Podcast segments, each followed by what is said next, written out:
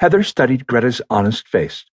Just 19, and already so knowing about the customs and the politics of the Concordist her parents had joined in the early days. Greta had been only the third Eon wife awarded to a man of the highest epiphanies, and she was still one of a small number, 14 to be precise.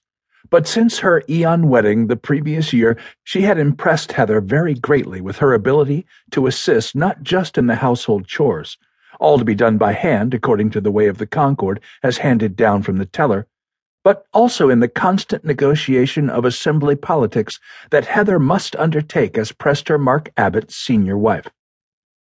Not to mention the insatiable sexual desire both Heather and Mark felt for Greta.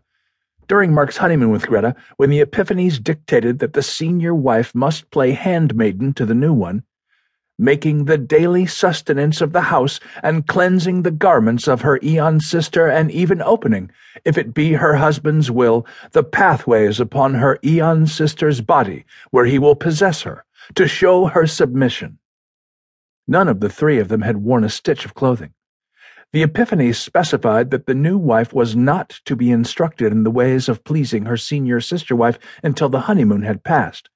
But Mark loved Heather so much that he had given Heather permission to teach Greta to kiss her sister-wife between her thighs on their third night together.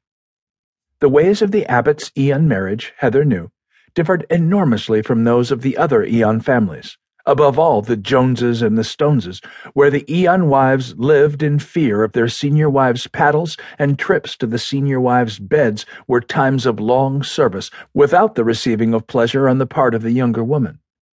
Heather had heard the overseer's two junior Eon wives, Vera and Kayla Stone, had taken to sneaking into one another's beds to lie lewdly head to tail, until they had been discovered by the overseer and whipped until they couldn't sit down for a week. The epiphany of the Eon wife, as the decree setting out the new doctrine to the men of the highest epiphanies had come to be known, made it clear that, if the teller's commandments were to be followed and the kingdom of the Concord established, the pleasure of Eon wives must receive strict disciplinary limits.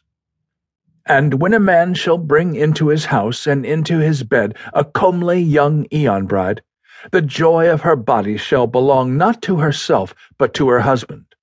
And a man's eldest bride shall have dominion also over his Eon bride's bodily joys.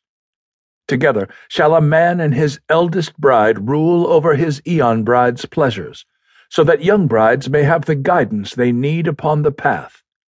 If an Eon bride shall touch herself without leave between her young thighs, or two Eon brides shall without leave touch one another there, let them receive stern correction upon their bare hindquarters as befits their naughtiness.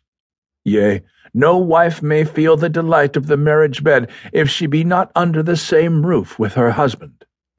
In the Abbott's house, this part of the decree received very loose enforcement.